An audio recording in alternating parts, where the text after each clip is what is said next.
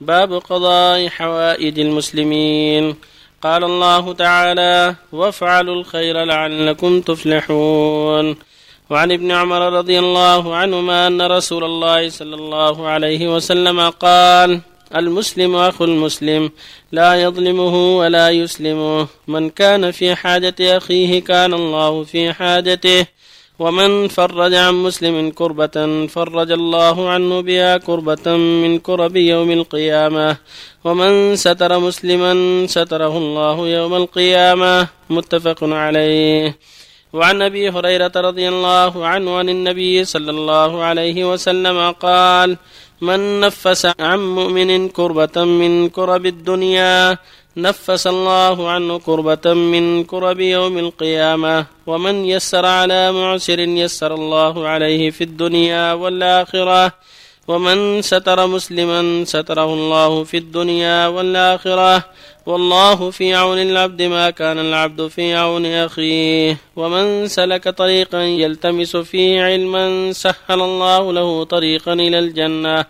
وما اجتمع قوم في بيت من بيوت الله تعالى يتلون كتاب الله ويتدارسونه بينهم إلا أن نزلت عليهم السكينة وغشيتهم الرحمة وحفتهم الملائكة وذكرهم الله في من عنده ومن بطأ به عمله لم يسرع به نسبه. رواه مسلم. الحمد لله وصلى الله وسلم على رسول الله وعلى آله وأصحابه ومن اهتدى به أما بعد الآية الكريمة والحديثان وما جاء في معناهما كلها تدل على شرعية قضاء حاجة المسلمين والتعاون معهم في الخير لأن المسلمين شيء واحد وبناء واحد وجسد واحد مشروع لهم التعاون على الخير والتواصي بالحق والأمر بالمعروف والنهي عن المنكر وقضاء حاجة بعضهم من بعض كل هذا مأمور به المسلمون شيء واحد. قال الله تعالى وافعلوا خيرا لعلكم تفلحون. قال جل وعلا وأحسنوا إن الله يحب المحسنين. قال سبحانه إن الله مع الذين اتقوا والذين هم محسنون. فالإنسان مأمور بالإحسان وفعل الخير مع إخوانه ومع غيرهم. لأن الخير ينفع إذا بذل في محتاج إليه من المسلمين أو المؤلفه قلوبهم أو المعاهدين والمستأمنين فقرهم أو رجاء إسلامهم ونحو ذلك.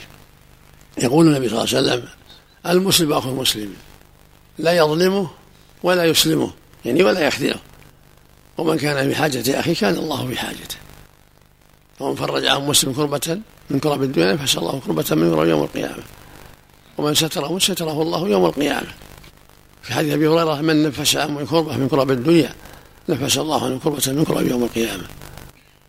ومن يسر على معسر يسر الله في الدنيا والآخرة. ومن ستر مسلما ستر الله في الدنيا والآخرة. والله في عون العبد ما كان في عونه كلمة جامعة. لما ذكر هذه الأمثلة التنفيذ والتيسير والستر أتى بكلام جامع. والله في العون ما كان في عون أخيه كلمة جامعة. كما في حديث العمر السابق. من كان في حاجة أخيه كان الله في حاجته. من جوامع الكلم. تجمع الخير كله. أو من سلك طريقا يلتمس فيه علما سهل الله له به طريق الجنة. في فضل طلب العلم. وأن ينبغي المؤمن أن يجتهد في طلب العلم وأن يسلك السبل الموصلة إليه بالسفر إلى العالم بالبحث بالمذاكرة بالمكاتبة يطلب العلم ويتفقه في الدين. وما اجتمع قوم في بيت من بيوت الله يتلون كتاب الله ويتدرسون بينهم إلا نزلت عليهم السكينة. وأشهدتهم الرحمة وحفتهم الملائكة وذكرهم الله فيما عنده. وهذا فضل عظيم فالاجتماع على كتاب الله والاجتماع على العلم والمذاكرة في العلم فيه الخير العظيم ومن بطأ به عمله لم يسع به نسبه. من بطأ به عمله عن الخير ما نفعه النسب ولو كان بني هاشم. المهم العمل. وقل اعملوا حسن الله ولا رسوله والمؤمنون. ويقول النبي صلى الله عليه وسلم إن الله لا ينظر إلى صوركم ولا إلى أموالكم ولكن ينظر إلى قلوبكم وأعمالكم. يقول سبحانه هو ربك لنسألنهم أجمعين عما كانوا يعملون. ويقول في الآية الكريمة فإذا نفخ الصور فلا أنسى بينهم يومئذ ولا يتساءلون فالنسب والمال والصدقات في الدنيا كلها ما تجزي إذا لم تكن في سبيل الله وفي مرضاة الله. كونهم بني هاشم أو كونهم من ذرية الأنبياء لا ينفعه إذا لم يعمل. وهكذا يكون عنده أموال ما ينفع تنفع إذا لم لم يصرفها في طاعة الله. قارون كان من أكثر الناس أموالا وخسف الله به وبدار الأرض. وصار ماله سببا لشقائه. ولهذا يقول صلى الله عليه وسلم إن الله لا ينظر إلى أصوركم ولا أموالكم ولكن ينظر إلى قلوبكم وأعمالكم. ويقول في هذا الحديث من بطأ به عمله يعني الخير لم يسع به نسبه إلى الخير. من تأخر عن الصلاة عن الصدقة عن الجهاد عن غير هذا ما ينفعه كونه من أولاد الأنبياء أو كونه من أولاد الأغنياء أو من أولاد العلماء ما ينفعه ذلك. لا ينفعه إلا عمله. من بطأ به عمله لم يسع به نسبه. الله يقول ادخلوا الجنة بما كنتم تعملون. لا بأنساب بل بما كنتم تعملون بأعمالهم الطيبة.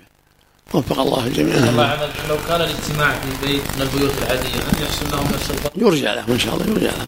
لكن في المساجد أفضل وأنفع للناس. في المساجد أفضل وأنفع. وإذا صارت البيوت يرجى لهم هذا الخير. صلى الله عليه وسلم. المقصود بنزول السكينة. ملك من جهة الملائكة يسمى السكينة. ظاهر أن ملك من الملائكة يسمى السكينة. يقرب وينزل عند سماع الخير وعند سماع الذكر ويرتفع. النبي صلى الله عليه وسلم لما ذكر له سيد بن الحضير إنه كان يقرأ وعنده الفرس وصار لها يعني جفيل حتى خشى على ولده قال للأسيد تلك السكينة نزلت سماع القرآن. كانوا يرون في السماء مثل السرج. الواجب في إخراج الزكاة من عين المال أو يجوز يجزئ من القيمة أحسن الله إليك. مثلا لو وجبت على الإنسان شاة أو تبيع أو تبيع أو بنت فخاض وما أشبه ذلك. الواجب اخراجها إذا تيسر. من عين المال اي نعم. إخراج القيمه إذا تيسر المال اخرج القيمه أو صار أنفع للفقراء كذلك أحسن الله إليك من نام عن العصر والمغرب فلم يستيقظ إلا قبل العشاء بشيء يسير. ما يكفي إلا لأداء فريضة واحدة. ماذا يقدم يا شيخ؟ يصلي الظهر والعصر ثم يصلي المغرب والعشاء طيب يا شيخ ما يكون تقديم المغرب قبل؟ لكي ما تكثر عليه الفوائد. بعضهم يقول إذا إذا صار ضاق الوقت يبدأ بالحاضر. ولكن ظاهر النصوص خلاف ذلك. يقول من نام عن الصلاة أو نصها فليصليها إذا ذكرها. لا كفارة له هذا نص حديث النبي صلى الله عليه وسلم. يبدأ بالمنسية ثم يأتي بالحاضرة. نعم. الله إليك نعم. هل يكفي رؤية واحد لدخول رمضان وخروجه أو لابد من رؤية اثنين؟ الدخول واحد يكفي. اي نعم. أما الخروج لابد بالشاهدين صلى الله إليك الحديث من ستر مسلما؟ المقصود هنا. ستره الله في الدنيا والآخرة. يشمل المعنى والعورة. من ستر عورته على الكسوة ومن ستر عورته الذي زل زلته ولم يفضحه. المقصود ليس إذا فعل معصية وتاب هذا وهذا يشمل الأمرين. أحسن الله إليك. يشمل الأمرين. الستر أحسن الله إليك. عام له ضوابط الله إذا كان ما أعلنه اللي ما أعلن ما فيه هو يفضح نفسه. لكن إذا كنت تعلم من شيء لا تفضحه أنت. استر عليه وادعو الله بالهداية. أما إذا فضح نفسه ما في حيل